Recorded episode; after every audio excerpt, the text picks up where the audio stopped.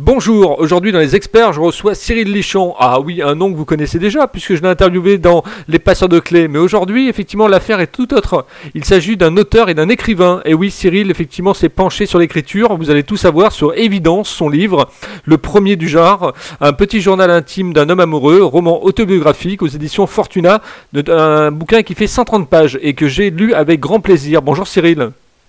Bonjour Philippe. Alors, peux-tu nous parler de cette aventure de, l'écriture?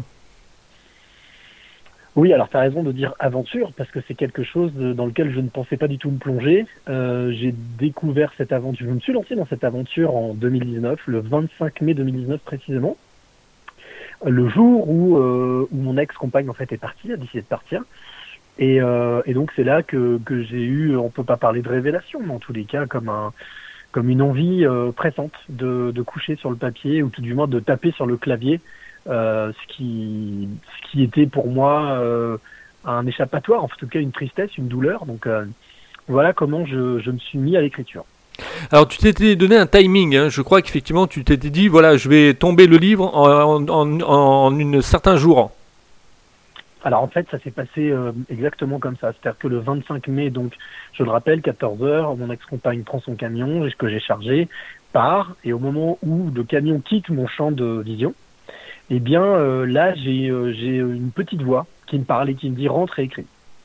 Donc sans trop réfléchir, je cherche pas à comprendre, je rentre, je prends mon ordinateur, je commence à écrire, ce qui deviendra l'introduction et le premier jour, donc les deux premières pages de ce bouquin. Et puis, une fois que j'ai fini d'écrire ça assez rapidement, en un quart d'heure, 20 minutes, c'est vraiment très rapide, euh, je me repose la question à voix haute, je me dis, mais à quoi ça sert de faire ça? Je comprends pas. Et là, une deuxième fois, j'entends toujours sa petite voix me dire, bah, écris pendant 60 jours, deux mois, tu verras bien ce que tu seras devenu euh, au bout de ces 60 jours et ce que, comment les choses auront évolué. Voilà. Donc euh, là, une fois de plus, j'ai pas réfléchi, je me suis appliqué, j'ai écouté euh, les instructions euh, qui m'étaient données sans comprendre d'où ça venait et pourquoi. Mais voilà, donc ce qui m'a donné le, timing des 60 jours et d'écrire donc euh, en manière récurrente tous les soirs. Euh, donc d'écrire euh, mes, ressentis, mes émotions de la journée chaque soir, de raconter, comme tu l'as dit, petit journal intime, voilà, façon, façon journal intime, et d'expliquer ce que j'avais ressenti dans la journée. Alors, ce qui est fabuleux avec ce, bouquin, c'est que on a des marquages. C'est-à-dire, par exemple, tu décides de te mettre au sport. C'est-à-dire, chaque matin, tu fais effectivement ta musculation, tes pompes, tu prends ton thé, tu prends ta douche, etc. Il y a des marquages, il y a des choses régulières chaque matin. Oui, en fait, bah, j'ai pas. Euh, alors, ce qu'il faut bien, ce qu'il faut bien comprendre, c'est que j'ai strictement rien prémédité. C'est-à-dire que cette écriture, ce livre, a été euh, écrit vraiment dans, son jus, c'est-à-dire que j'écrivais exactement la manière dont je rythmais mes journées. Euh, pareil, ça, en fait, ça a été, on va dire, un, une manière de me sauver, et puis surtout de ne pas, de ne pas, euh, de ne pas faire naufrage, de ne pas dériver, en fait. Donc, ça a été un, c'était par instinct. Tout ce que j'ai écrit dans ce bouquin est totalement vrai, mis à part les deux prénoms des deux femmes, puisque j'ai, simplement changé par, respect.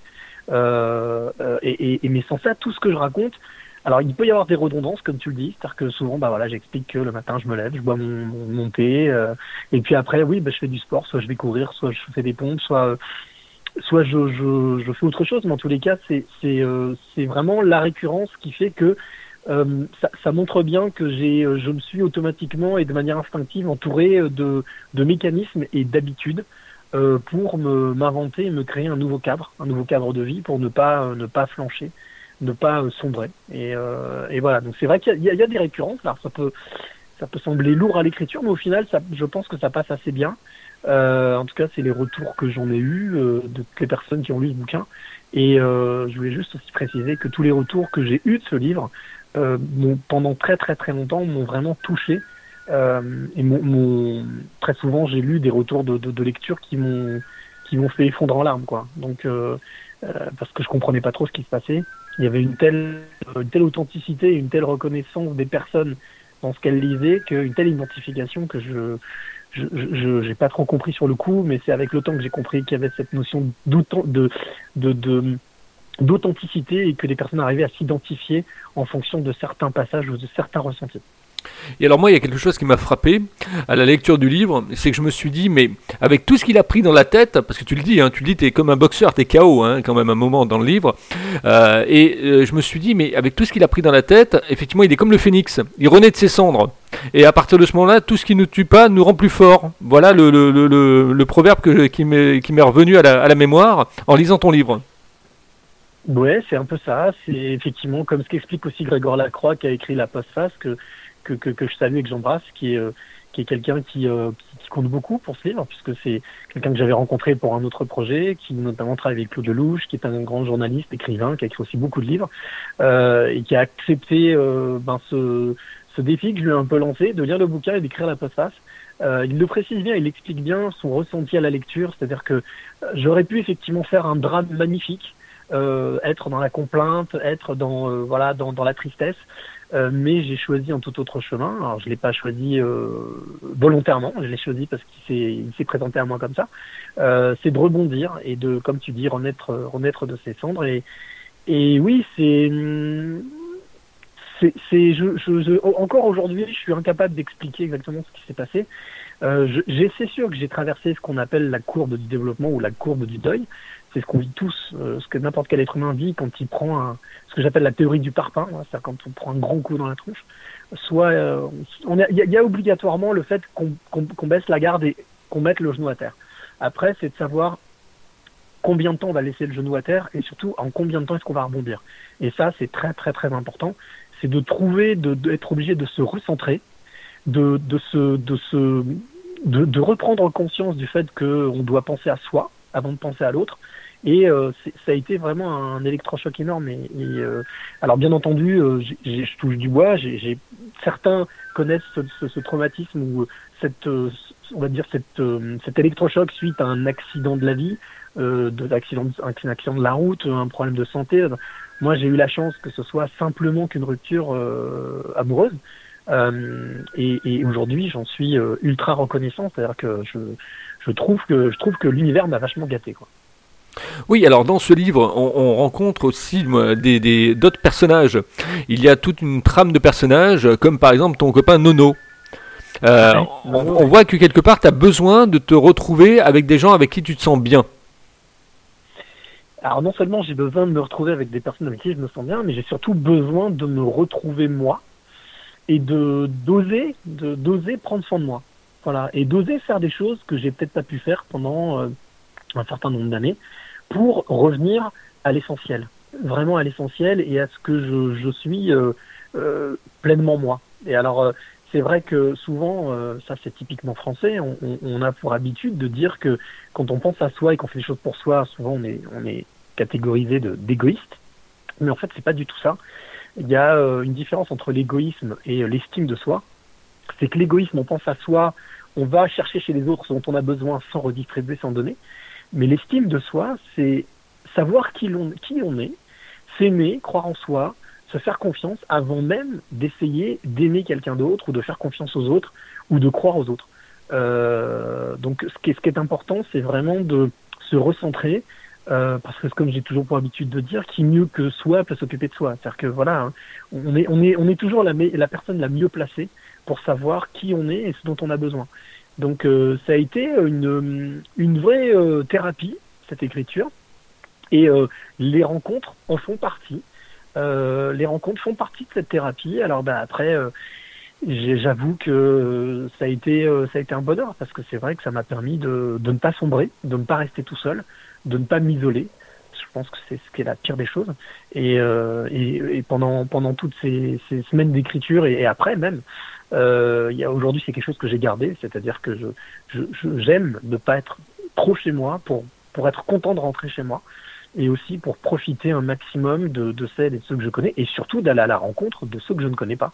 Et ça, c'est quelque chose que j'avais un peu perdu. Euh, et pourtant, c'est la base de mon métier. Donc euh, voilà, donc ça a été un, un, un vrai bonheur. Alors c'est vrai qu'il y a aussi des marquages de lieux. Euh, il y a par exemple un ouais. endroit où tu aimais bien aller avec euh, avec Mila, donc ton ton ex. Il y a des endroits à chaque fois que tu vas dans un endroit, tu dis bah oui mais ça me rappelle effectivement Mila, etc. Et on, on a le sentiment qu'on se dit mais il décroche jamais quoi. il se bat pour aller de l'avant mais il décroche jamais. Alors en fait, c'est quelque chose qui est, ouais, c'est très intéressant ce que tu dis parce qu'au final, on se rend compte que inconsciemment, on associe largement des lieux à des moments. Et, euh, et, au final, l'être humain est ainsi foutu, c'est-à-dire que nous ne sommes pas des machines et qu'il y a toujours l'affect ou l'émotionnel qui intervient, le cœur, ce qu'on appelle l'intelligence émotionnelle. Et, au final, c'est ce qui prend le plus de coups. C'est pas l'intelligence intellectuelle, c'est pas le mental. Euh, on dit souvent que le mental prend un coup, mais au final, non. Le mental, c'est ce qui nous permet de, tenir pour un marathonien ou pour un, ou pour un, un explorateur ou pour quelqu'un qui est vraiment dans le dépassement de soi c'est le mental qui va faire tenir. Donc le mental peut prendre le relais. Mais ce qui nous fait vivre, ce qui nous fait avancer, c'est euh, l'émotionnel, c'est vraiment le cœur, c'est l'âme. Et au final, quand cette âme est écorchée, quand elle est blessée, quand elle est anéantie ou quand elle est euh, détériorée, piétinée, bah, au final, on essaie de se raccrocher à des choses qui nous font du bien. Et, euh, et souvent, oui, ce sont soit les rencontres, mais aussi les lieux, des lieux qui euh, nous permettent de nous, de nous ressourcer. Alors c'est quelqu'un, pour moi, d'une station de ski, pas très loin d'Annecy, qui est vraiment mon lieu. Je l'appelle souvent ma grotte, mais c'est vraiment un lieu. Alors, je suis incapable d'expliquer pourquoi. C'est, euh, je sais pas si c'est tellurique, euh, mystique, je ne sais pas du tout, mais c'est un lieu qui me parle en tous les cas. C'est un lieu enclavé, euh, une station très familiale euh, et, dans laquelle je me sens bien. Donc, à chaque fois que j'y vais, je passe le panneau et, et, je me sens vraiment chez moi. Et voilà, il y a quelques lieux comme ça aussi. Je parle d'une boîte de nuit. dans laquelle je me sens bien. Aujourd'hui, c'est un peu compliqué, mais on leur fait un petit coucou et voilà, en saluant tous les restaurateurs et toutes les euh, personnes aussi qui travaillent euh, la nuit et, et dans, la, dans tout ce qui est divertissement. Enfin, on va bientôt sortir de tout ça. Mais euh, c'est là que je me suis rendu compte que les lieux ont une importance. Euh, les lieux ont vraiment font partie de notre patrimoine et de notre patrimoine existentiel, mais aussi de notre de notre parcours de vie. Voilà. D'accord. Euh, alors, dans ce livre, il y a aussi, euh, je dirais, la sortie d'un amour pour entrer dans un autre amour, mais sans rentrer dans les détails, je dirais qu'effectivement, il y a quand même une rencontre épistolière qui va, qui va démarrer, et tu vas être pris, tu vas être pris, tu vas être happé par cette, par cette rencontre. Alors, oui, c'est un peu ça, c'est-à-dire que pendant l'écriture, il y a une porte qui s'est fermée, une autre qui s'est ouverte. Euh, les choses se sont faites extrêmement naturellement, c'est-à-dire qu'il n'y a eu strictement aucun forçage. Euh, moi, je n'ai fait que euh, simplement reporter, raconter exactement ce que je vivais, sans, euh, sans agir ou sans jouer dessus. C'est-à-dire que j'ai eu ce, cette capacité euh, de dédoublement, c'est-à-dire en même temps d'un côté de vivre les choses telles que je devais les vivre, et de l'autre de faire un reporting chaque soir de, de ce que j'avais vécu, et de manière extrêmement... Euh, alors je vais employer un mot euh, qui est très très à la mode, mais de manière extrêmement distancielle. C'est-à-dire que j'ai réussi à, à chaque fois à exprimer mes émotions ou mes ressentis tout en ne tombant pas dans la sensiblerie, c'est-à-dire de, de, ne pas euh, romancer. Alors même si c'est effectivement tu l'as dit, c'est intitulé roman autobiographique, euh, ça reste quand même totalement autobiographique. Et, c'est pour ça que j'ai j'ai enlevé euh, toute toute couverture, euh, toute protection, je me suis retrouvé vraiment à poil, euh, plus aucun filtre. Et du coup, euh, ben, j'ai été le plus honnête, le plus authentique que je pouvais l'être en, en, reportant exactement ce qui s'était passé. Donc c'est deux a donc ce, ce, ce, départ qui fiche un coup, qui, met, qui fait mettre le, genou à terre, et puis cette, cette rencontre qui, bah, qui au final, après la pluie vient le beau temps, et avec un nouveau rayon de soleil, et c'est vrai que ça a été quelque chose de vraiment de, très très très très très agréable. Alors, ce qui est étrange aussi, c'est que quelque part, vous essayez de vous euh, de pencher vos plaies mutuellement avec cette personne-là. Et après, effectivement, il va, il, va, il va se passer quelque chose que le lecteur va découvrir. Mais euh, c'est ça, c'est-à-dire que euh, vous vous racontez votre histoire, chacun raconte son histoire, et puis vous trouvez des similitudes, etc. Et puis là, il commence à y avoir des petits sentiments qui commencent à naître, des petits signes d'appartenance, quoi. Ouais, c'est ça. C'est euh, là, on est dans, on est dans, dans l'esprit, on peut dire de, de l'amour fusionnel, de, enfin, de, de, de l'amour euh, réparateur, de l'amour euh, euh, qui fait du bien. Euh, alors, bien entendu, quand on est à fond dedans et quand on a, quand on, quand on est vraiment les deux, les deux pieds dans cette histoire, on n'a pas cette, ce sentiment. Alors, on se pose la question quand même. D'ailleurs, je, je, je le, je le formule une ou deux fois dans le livre. Je dis, mais au final, est-ce que c'est vraiment vrai? Est-ce que ce que je vis, c'est, c'est vraiment sont des vrais sentiments? Alors, ce sont des vrais sentiments, c'est-à-dire que euh, les sentiments ont été sincères, vraiment, sont sincères. et puis, ben, on apprend à se découvrir. Alors, chacun dans sa douleur ou chacun dans, dans, son, dans ses difficultés. et puis, on se rend compte qu'au final, ben, l'homme ou la femme, enfin, l'âme ou l'homme ou la femme, l'homme avec un grand H, l'être humain, la femme et l'homme ne sont pas faits pour, pour, pour avancer seuls et qu'on est, on est tous utiles les uns aux autres, avec plus ou moins de réussite, mais en tous les cas, chaque rencontre euh, n'est pas un hasard. Il n'y a pas, comme disait Paul Éluard, il n'y a pas de hasard, il y a des rendez-vous. Et, je sais aujourd'hui, avec le recul, que euh, ça a été une bénédiction pour moi, ce, livre, ces rencontres, euh, cette rencontre, toutes les rencontres que j'ai pu faire après, que ce soit amicales, professionnelles, amoureuses. Vraiment, c'est accepter, accepter ce qui arrive et accepter ce qui arrive et accepter ce qui part. Voilà, c'est vraiment ce que j'ai appris euh, de, de, cette, euh, de cette période-là de ma vie et de cette, de cette aventure. Alors une chose également que tu, euh, que tu soulèves dans le livre, c'est ta position professionnelle. C'est-à-dire que tu es journaliste depuis effectivement un certain temps euh, et tu vas faire des petits boulots. Tu vas faire des petits boulots parce que justement bah, ça fait partie aussi de ta, de ta reconstruction. Euh, c'est ton, ton, ton self, self man quelque part qui va faire que tu vas te motiver par, par ces petits boulots-là. Alors il y en a effectivement où quelque part tu appréhendes un petit peu et puis en fait ça se termine toujours bien. quoi. Ouais, c'est vrai qu'il y a toujours une happy end euh, quelque part. Euh, en tous les cas, ce que ce que je me ce dont je me suis rendu compte, c'est que euh, c'est que ce qui compte vraiment quand on vit quelque chose, que ce soit agréable ou désagréable, c'est de ne jamais perdre confiance en soi, c'est de toujours croire en soi, de d'être vraiment dans, dans l'amour inconditionnel de ce que l'on est et, et, de croire vraiment, de croire en l'avenir. Euh, en tout cas, de, de faire en sorte que chaque rencontre, chaque moment, chaque instant, chaque chose que l'on peut vivre, soit euh, soit euh, soit magnifié, soit sublime. Voilà, vraiment de, de chasser le médiocre et d'accueillir le sublime de chaque chose que l'on vit, de chaque chose que l'on chaque chose que l'on que l'on traverse, et que même si parfois il peut y avoir des moments plus sombres, plus compliqués, au final, il y a une leçon à tirer toujours. Il y a toujours une leçon à tirer. Il y a toujours quelque chose à en transformer de positif. Comme disait Lavoisier, rien ne se perd, rien ne se crée, tout se transforme. Et euh, voilà, c'est nous, sommes de, grands alchimistes en fait. On a la capacité de pouvoir euh, transformer les choses, de transcender les choses. Et, et, même si on vit quelque chose de douloureux, eh bien, on peut en faire quelque chose de, vraiment magnifique. Et, euh, et, je pense que c'est ça la force de l'être humain, c'est de pouvoir se transcender. A toujours le libre arbitre, soit de plonger, de pas réagir, de laisser l'autre faire, de laisser l'autre diriger notre vie, ou de dire non, au final. Euh, c'est moi qui ai le gouvernail, c'est moi le, patron de, ma vie, c'est moi le, capitaine de mon bateau. Donc, euh, bah, je vais euh, en faire ce que j'ai envie d'en faire, euh, sans me soucier de ce que peuvent penser les uns et les autres, mais en tous les cas, en me souciant de ce que moi je peux faire de ma vie et de, comment je peux la transformer. Et ça, c'est, en fait, c'est la grande leçon que j'ai tirée de ce bouquin, qui une fois de plus est vraiment arrivé comme une bénédiction dans ma vie. Moi, il m'a fallu 48 ans pour comprendre le sens de la vie. Euh, et, et aujourd'hui, j'apprends toujours, bien entendu.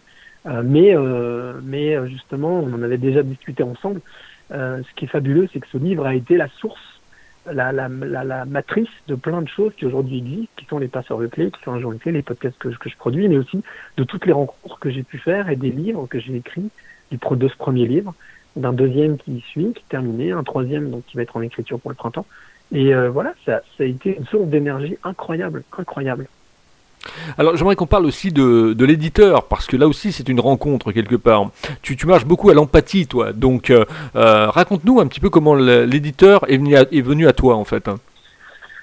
Alors cette histoire, elle est fabuleuse. Elle va, elle est dans, elle est dans le dans le rayonnement de, tout ce que je dis depuis le début et de, de ce, quand je dis que ce livre est une bénédiction, c'est le cas. C'est-à-dire qu'en fait, euh, ce livre, moi, je l'avais pas écrit pour l'éditer à la base.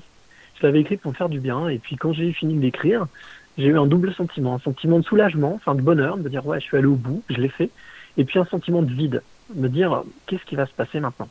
Du coup, je me suis dit bon bah, je vais quand même peut-être le faire lire à ce que j'appelle des bêta lectrices et des bêta lecteurs pour avoir des retours, et puis voilà pour satisfaction personnelle, pour savoir si, euh, ce qui est écrit euh, parle ou résonne. Et, et, et, tous les retours que j'ai eus m'ont tellement bouleversé à un point, mais que je n'imaginais même pas, que je me suis dit bon bah ça vaut peut-être le coup à ce moment-là de l'éditer pour que si certains ont trouvé des clés, ont trouvé des, pistes, se retrouver, peut-être que ça peut être d'autres personnes, tant mieux. Et du coup, c'est comme ça que je me suis mis à chercher un éditeur. Alors, l'histoire est assez simple. J'ai utilisé, comme beaucoup de personnes, Facebook. j'ai posté un message en disant voilà, cherche un éditeur pour un livre que je viens d'écrire, une autobiographie. Et là, j'ai une, une, une, écrivaine qui m'a envoyé un message que je connaissais pas du tout, qui m'a dit bon, tu m'as posé deux trois questions et qui m'a donné les coordonnées de François Michalon, qui est devenu mon éditeur quelques temps après. Et elle m'a dit bon voilà, ben essayez, appelez-le de ma part, bon vent. Et chose que j'ai faite, je l'ai appelé immédiatement, François, je l'ai eu au téléphone, il a décroché et, et ça a été vraiment succinct, ça s'est fait en 10 minutes.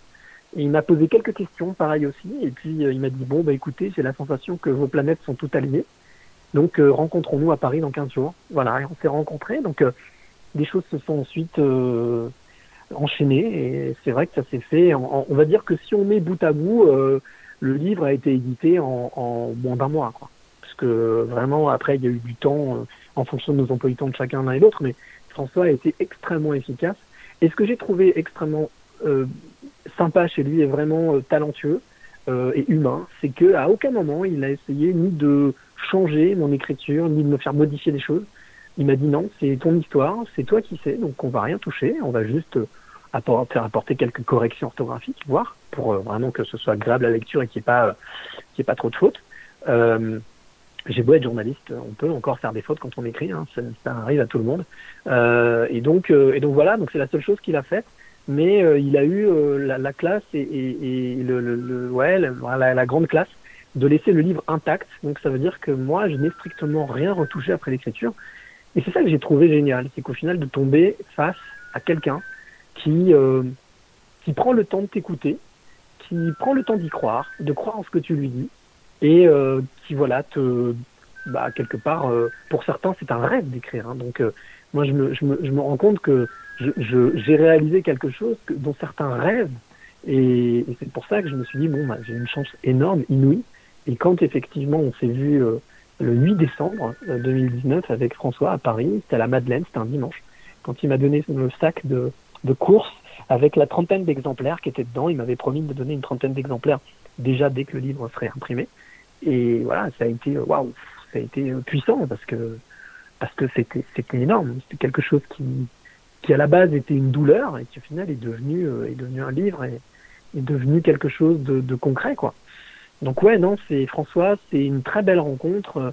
Je suis certain que que nos chemins euh, ne vont pas se ne vont pas se quitter comme ça. Et euh, même si je sais que dans le domaine de l'écriture, plein de choses sont possibles, plein de collaborations sont possibles avec plein de personnes, mais en tous les cas, il y a, il y a deux trois projets, deux trois idées que, que j'ai vraiment envie de j'ai vraiment envie de de lui proposer dans, dans, dans, un, ou deux, dans un, ou deux autres domaines. Voilà. Alors, il a été euh, tiré à, combien d'exemplaires essentiels? Alors, la particularité de ce livre, c'est qu'il n'a pas été édité en un nombre d'exemplaires de base, minimum, comme souvent ça se fait. Euh, moi, je voulais que le livre sorte rapidement. J'avais lancé ce défi-là à, à, François, défi qu'il a sans aucun problème voulu relever. Sauf que lui, il a dit, on va faire à ma manière. Donc, en fait, euh, le livre a été édité, on va dire, au moins à 200 exemplaires. Euh, et ensuite, euh, pour les commandes des personnes qui commandaient sur euh, sur Internet, c'était quasiment au, au, livre le livre. Donc, je peux pas te dire exactement à combien combien d'exemplaires il était édité. Au moins 200, c'est sûr, entre 200 et 250 exemplaires. Euh, il m'en reste encore, il m'en reste une soixantaine, entre 60 et 80 exemplaires. Euh, parce qu'il y a eu aussi cette, cette chance-là énorme, c'est que, François m'a laissé totalement gérer euh, l'aspect la, communication et surtout la manière de communiquer sur mon livre. Donc euh, ça, c'était une énorme liberté et euh, c'est vrai que j'en serai toujours reconnaissant et, et, ça a été une belle première expérience euh, littéraire pour moi. Est-ce que les médias se sont intéressés à ce, à, à ce livre? Est-ce que tu as donné beaucoup d'interviews? Alors, c'est une très bonne question. Euh, non, pas du tout. Euh, mais j'aurais envie de dire que j'ai compris pourquoi. Euh, Aujourd'hui, il y a, y a, une problématique quand on parle de communication euh, ou euh, de distribution presse pour des livres, euh, c'est que tout est lié à des grosses machines et tout est lié à des réseaux. Donc, euh, si on ne fait pas partie d'un gros réseau ou d'une grosse machine, eh bien, bah forcément, la visibilité est beaucoup plus sujette à la curiosité de l'autre. Or, j'ai constaté, en tant que journaliste, que la curiosité devenait euh, quelque chose de, très rare. En tous les cas, euh, d'un point de vue euh, média mainstream ou on va dire grand support.